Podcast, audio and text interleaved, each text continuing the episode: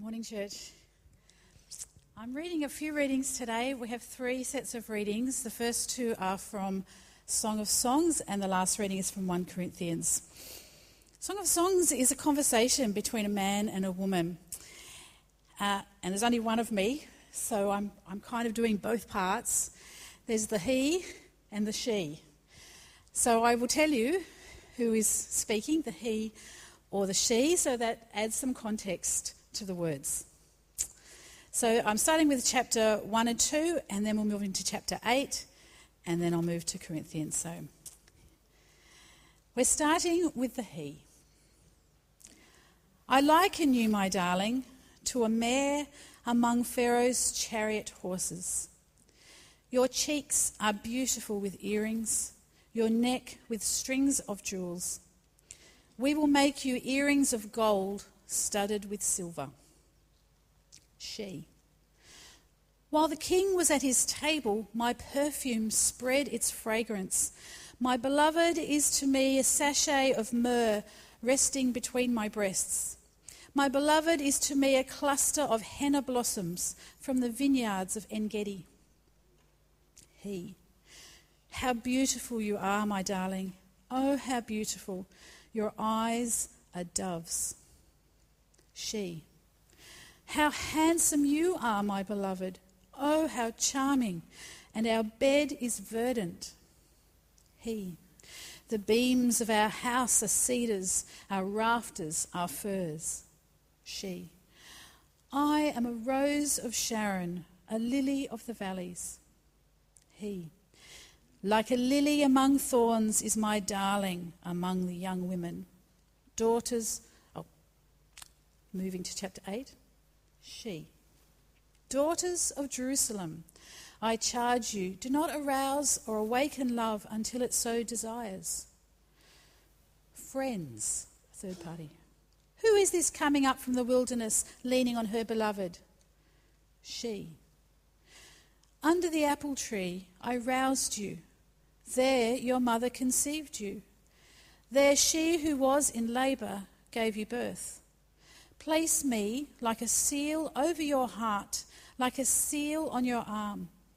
For love is as strong as death, its jealousy unyielding as the grave. It burns like blazing fire, like a mighty flame.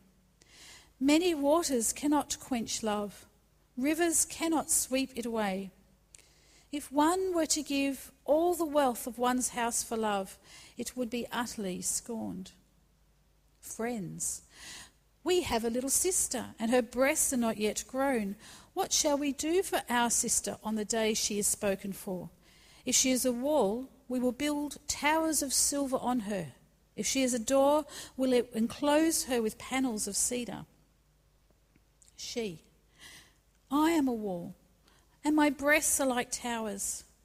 Thus I have become in his eyes like one bringing contentment. Solomon had a vineyard in Baal Hamon. He let out his vineyard to tenants. Each was to bring for his fruit a thousand shekels of silver. But my own vineyard is mine to give. The thousand shekels are for you, Solomon, and two hundred are for those who tend its fruit.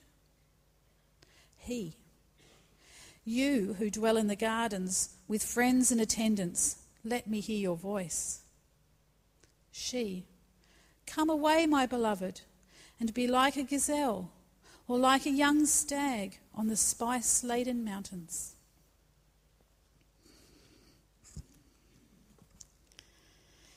From 1 Corinthians chapter 7.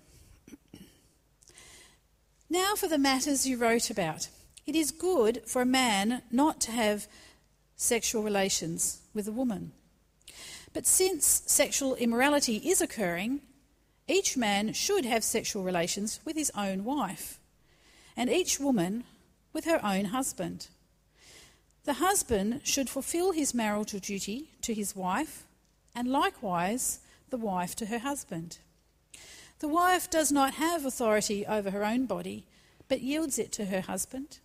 In the same way, the husband does not have authority over his own body, but yields it to his wife. Do not deprive each other, except perhaps by mutual consent and for a time, so that you may devote yourselves to prayer. Then come back together again, so that Satan will not tempt you because of your lack of self control.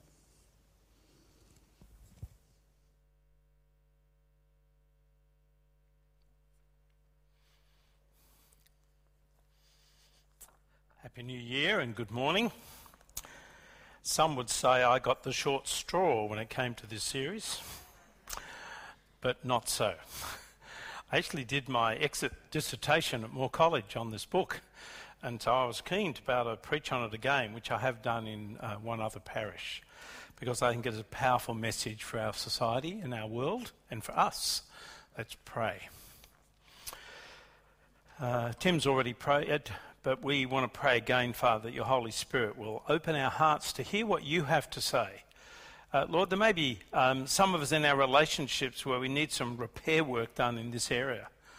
Uh, there may be others, Lord, who long uh, for relationship. Um, I pray, Lord, that you would help us to understand your, uh, your views on the issue of uh, sexuality in our relationships so that we might be a voice of reason and wisdom in our world a voice of truth, and that we might be a counter to the way the world considers this matter.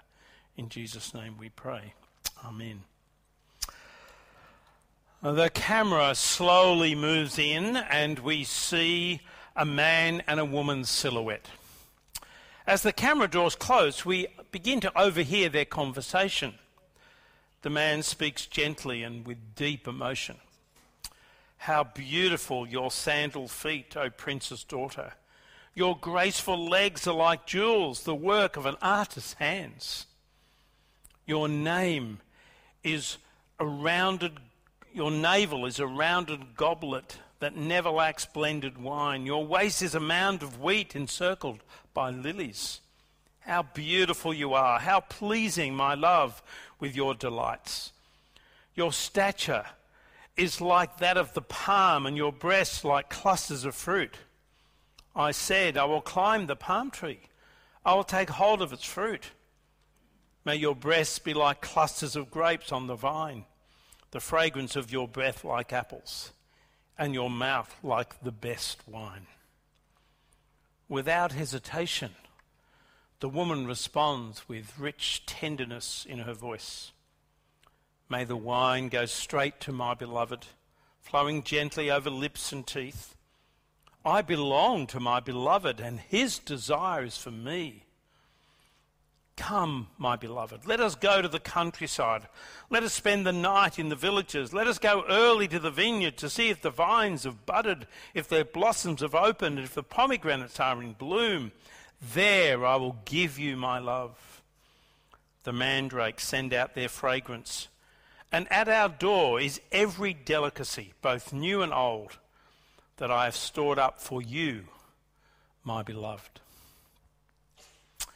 Clearly, we are in a different time and culture than our own.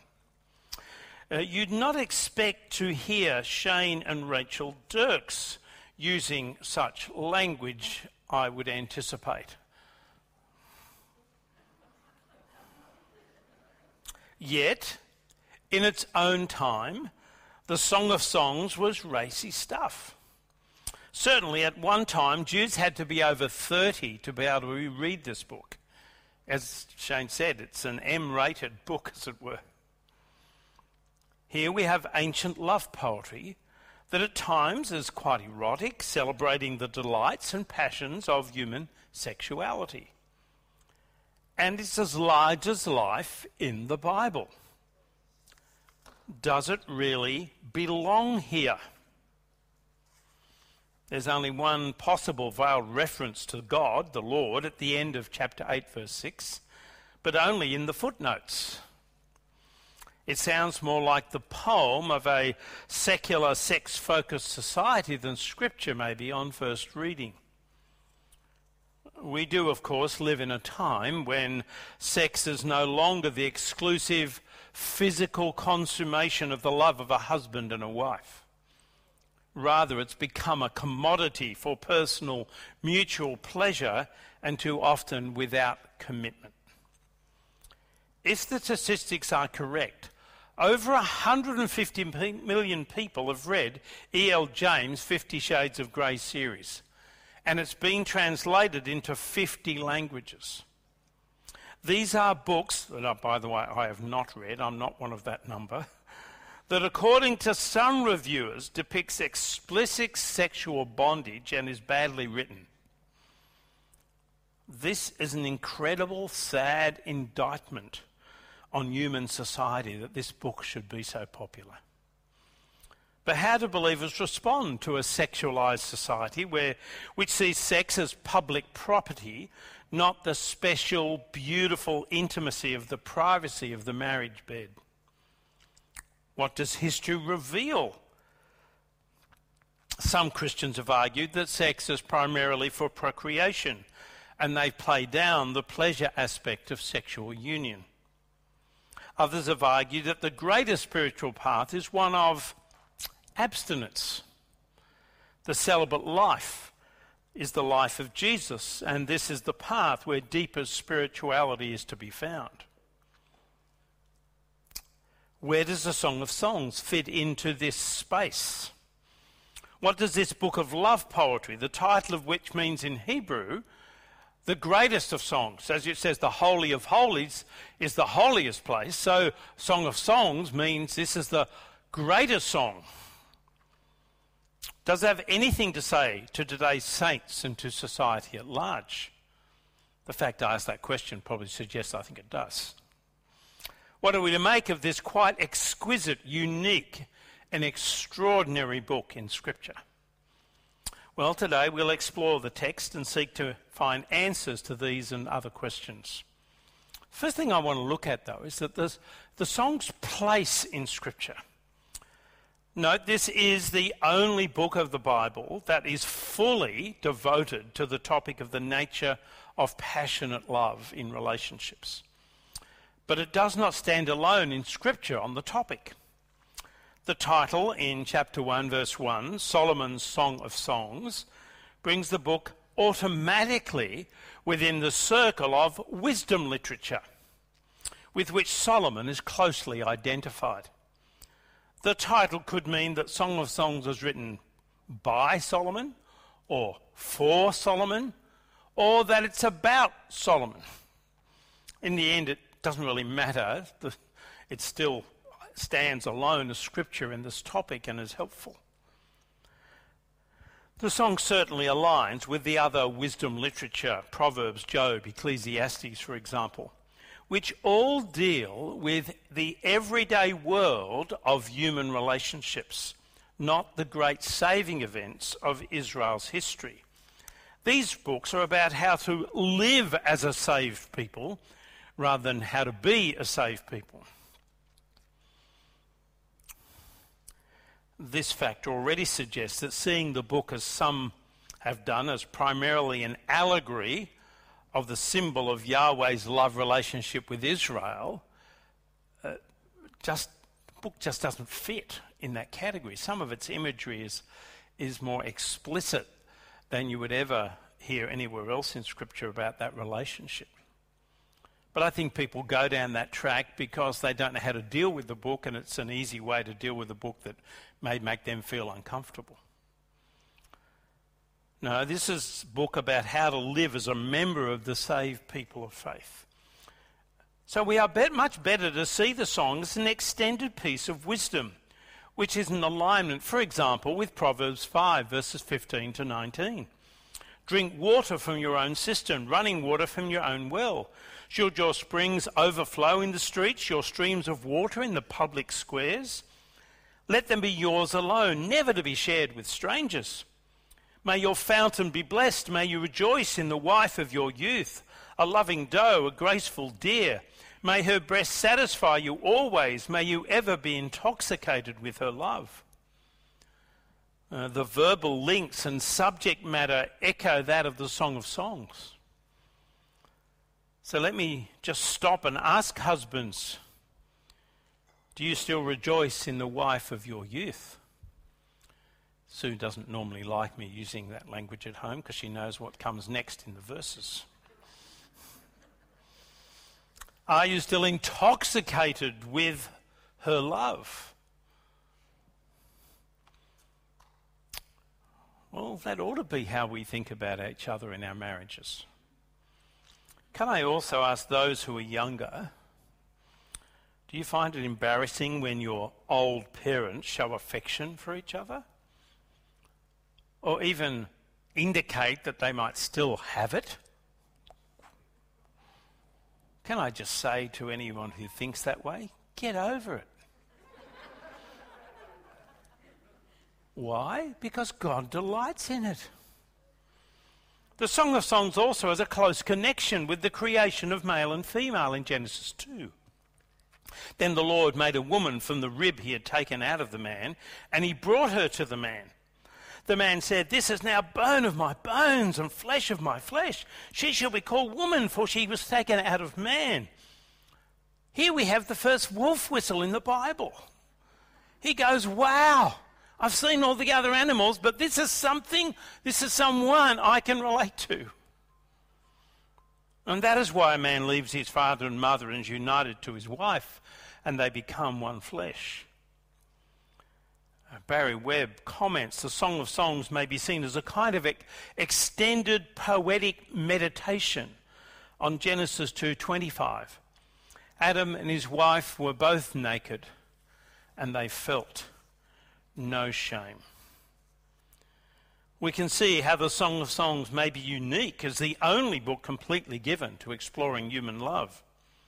But it doesn't stand alone in Scripture on this topic, as we've seen. Its subject matter is certainly echoed in other key Scriptures. So, how are we to understand it? Well, the song, song has its own voice as a sensual love poetry, and God has put it in the Scriptures. It's a poem of love between two lovers in an exclusive, mutually agreeable relationship.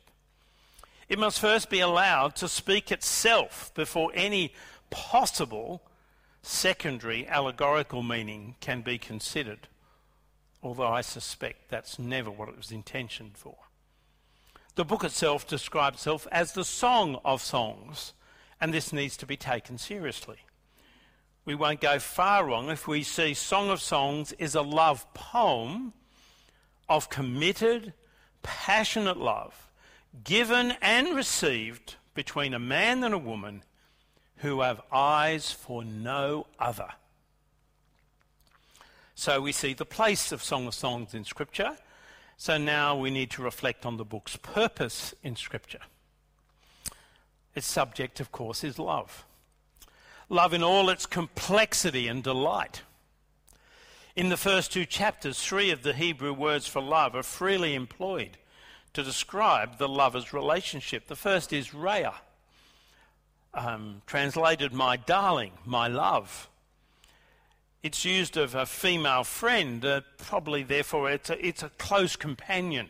Maybe that would almost be a more helpful translation. You are my close companion the one I want to be with. You're my darling. Ahaba. Here is the word um, love, an emotion that leads to commitment. A lasting love which describes, as, which decides to join one life with another. And finally, we have the word dod. It is to caress or to fondle. Uh, this is the sexual and sensual element of love. This is where the book opens. Let him kiss me with the kisses of his mouth, for your love, your dod, is more delightful than wine. As one commentator delightfully put it, uh, it's like this couple are saying to each other, You rock my world. The song is clearly not an academic treatise, it's about love, it's not a sex manual. As Webb says, it's a rhapsody of love, an outpouring the feelings of people who are in love and are experiencing in the flesh, experiencing love in, all, in the flesh with all its pains and its pleasures. What's very important to recognize, the type of poem it is, It's a soliloquy. That's a technical word which indicates that the lovers are speaking to themselves or each other without an audience. Hence, their language is delightful and yet at times embarrassingly uninhibited, as the opening words I read to you from chapter 7. We read again in chapter 4 She, let my beloved come into his garden and taste its choice fruits. He says, I have come into my garden, my sister, my bride. I have gathered my myrrh with my spice. I have eaten my honeycomb and my honey. I have drunk my wine and my milk. These are words of the Holy Spirit. The Holy Spirit here opens a window into the intimate world and allows us to experience, in some measure, what the lovers experience, but without being explicit, without tintillating or teasing. Webb again comments helpfully. This is a book for those who want to know or perhaps remember what it is like to be in love and to make love. Now, attempts to provide a neat, tight structure for the song have, uh, have, have been a battle for commentators uh, forever. Uh, of all those that have been provided, I think Barry Webb's suggestion seems to fit quite well, or at least as close as one can get to it. He talks about the song moving from longing to satisfied rest. The word rest there is the Greek, the Hebrew word shalom. Um, the NIV translates it contentment or completeness is another way of thinking of the word. There are three basic elements of this movement in the first two chapters. There's the expressions of longing. Uh, it speaks of attraction and desire for each other. The chapters 3 through 6 seem to be largely a dream sequence. In this section, the bride to be is dreaming about her wedding and the intimacy, the lovemaking that will follow. And the last section is called the consummation in chapters 7 and 8, where the book concludes with sexual and, importantly, relational completeness, shalom. True shalom, a rest which brings complete contentment in their relationship. That's why I've chosen the pictures I've chosen. Uh, these are not sexual pictures, these are people content and complete in each other across the generations. It's no accident that the final picture of the couple's consummation isn't a torrid sex scene, it's relationship. So we read in chapter 8, 5 to 7, the friends say, Who is this coming up from the wilderness, leaning on her beloved?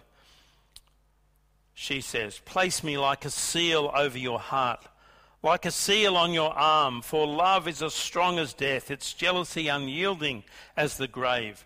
It burns like blazing fire, like a mighty flame, or like the very flame of the Lord, as the footnote says. Many waters cannot quench love, rivers cannot sweep it away.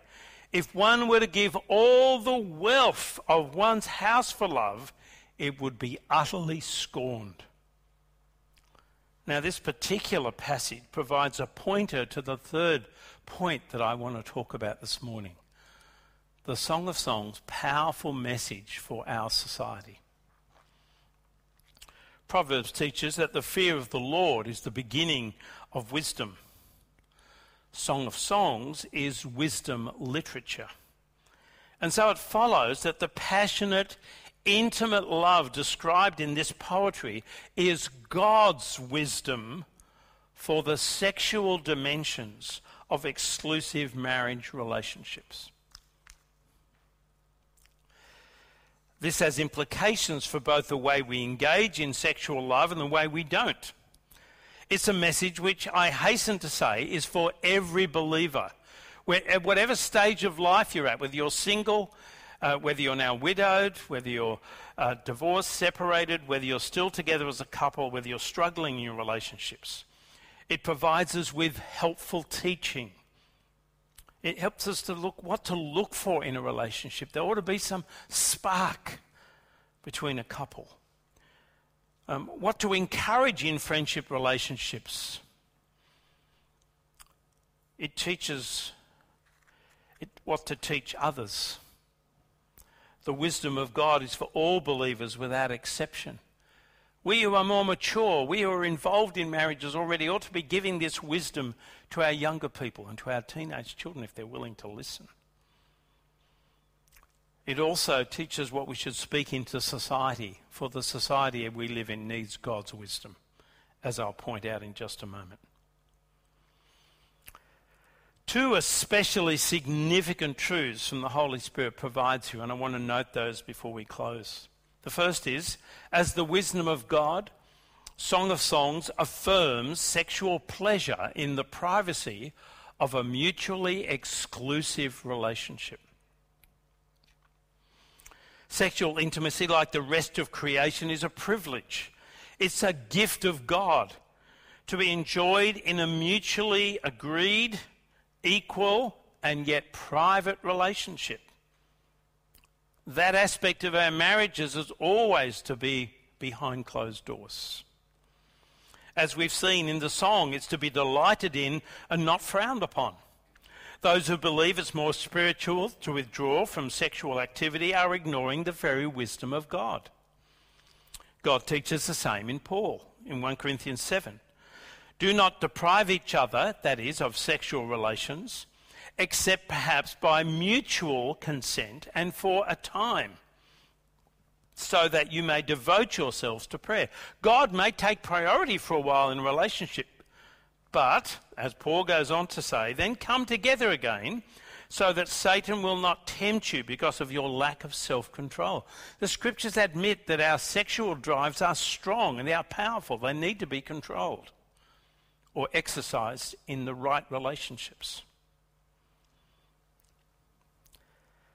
as in 1 Corinthians 7, so it's clear throughout the song that both the woman and the man are mutually into each other physically. Their echoing songs of admiration throughout the book give expression to this. Uh, do these admiration songs suggest the importance of romance? I suggest they do, across the generations. Taking the time to express one's delight in the person you're in relationship with, their deeds, their gifts, their skills, and even their physicality of one's partner is wise and is likely to keep the home fires burning. The song, with some frequency, stresses the exclusivity of their relationship. The picture in 4 2 of the woman as a locked garden and a sealed fountain, and her describing herself as a wall in chapter 8, verse 10, all say that her body is for one person only. This is totally consistent with Jesus' teaching that sexual intimacy was for marriage alone. All other sex defiles, according to Jesus' teaching in Mark 7. This idea is also wonderfully conveyed in chapter 2, verse 16, where we read the words, My beloved is mine and I am his. And again in 7:10, I belong to my beloved and his desire is for me, not for someone else. Is that how we husbands and wives think about our relationship? Guess what? It ought to be because that is God's wisdom. I close this particular point of application with some wonderful words from a writer called Lorin he writes, There is a basic God ordained wholesomeness to sex, to the use of our bodies in this manner. We are to remember that God established a physical attraction between the sexes. This is not wrong. And in the marriage relationship, as the strong stresses, sex is to have its normal, healthy role in providing fulfillment and joy for both partners. It's not something to be shunned, but to be praised. It's also not to be the only thing about the marriage relationship that works. Many other aspects of friendship and time together are noted. But while affirming sensual love in an exclusive relationship, Song of Songs actually censures sexual love as generally portrayed by modern media. It's love poetry, not pornography. And so it, secondly, denies the sexual license, perversion, and public display so prevalent in pornography. The very nature of the song as a soliloquy tells us that what takes place between lovers is not for public observation or explicit detail. The late Bruce Smith wrote very helpfully on this topic. Although we are overhearing excited utterances of love in the first person, not the third, the poem not only refrains from describing sexual consummation, but in the sensual descriptions which do occur, the consistent technique is one of indirectness, involving the use of distracting poetic metaphors. We are never permitted to see the characters and to play mentally with concrete representations. We, the readers, are able to feel the excitement of their preliminary love play without seeing their corresponding actions, let alone the consummation of the relationship. Let me try and capture that uh, succinctly. Is that we know what's going on in the bedroom, but we're never allowed into the bedroom. And that should always be the case. A word of advice to all parents. It's not a bad idea to have a lock on your bedroom door.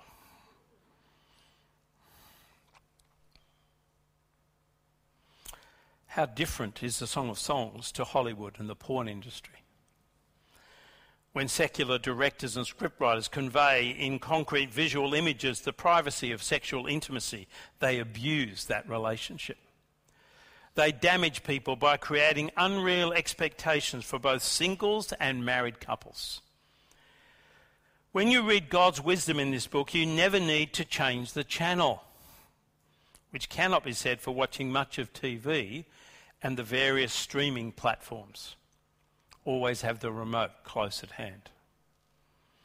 Song of Songs' approach to sexual delight stands as a protest against pornography and a strong supporter of censorship. Most of us, I suspect, are probably disgusted when we see people litter the bush and the beaches. People damage and deface what was beautiful and belonged to all the visitors pornography, soft or hard, is secular society's litter spread all over God's wonderful gift of human sexuality. My friends, be disgusted, not deceived by all forms of sexual excess and perversion of God's wisdom for sex. The world tries to make porn a joke but it's a destructive affliction on society and is causing enormous damage and breaking many relationships. Let me conclude. Let me ask everyone of us, not least myself, are we aligned or at odds with the Lord's wisdom in the Song of Songs? Can we thank God for the wisdom of this song? for it stands as a censure on lust, immorality, infidelity, and pornography. It presents a spectacular picture of passionate love that is passionate, that is exclusive, that is absorbing, and that is priceless and unquenchable. Recently, my US mentor, Leighton Ford, turned 90. He sent me a note which I'd like to share with you. He writes, We recently celebrated our 68th anniversary with family and friends and are very thankful for 70 years of love and 68 years of marriage. This morning over breakfast, Jeannie and I talked about our years together.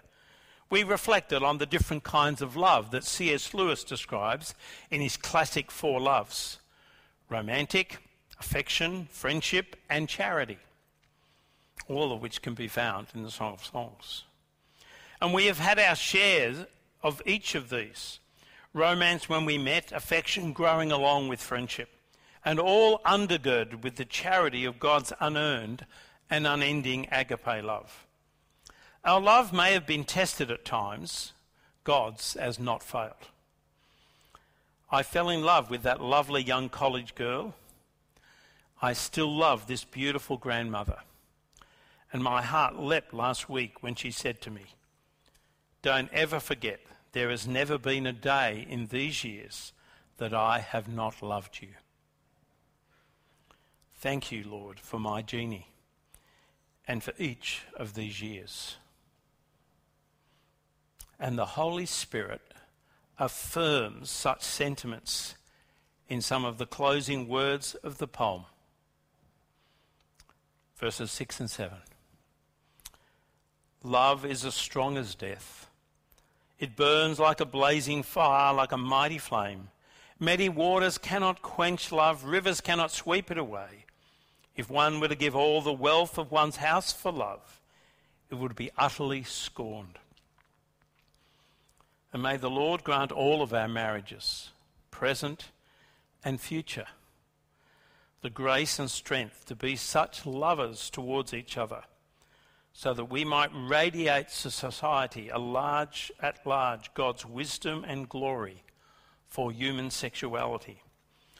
My friends, if we Christians do not speak into the space that the world is corrupting, there will be no other voice heard.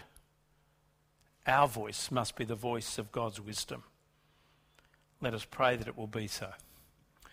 There's a prayer on the screen. I think it's large enough for you to join me. Will you please join me in praying this prayer for each other, for our own marriages, for our relationships, and for others? Together. Eternal God, author of harmony and happiness we thank you for the gift of marriage in which men and women seek and find fulfillment, companionship, and the blessing of family life. Give patience to those who hope to marry. Give courage to those who face trials within their marriage. Give comfort to those whose marriage is broken. Give gratitude to those whose marriages are successful and fruitful and let their lives reflect your love and your glory. Through Jesus Christ our Lord. Amen.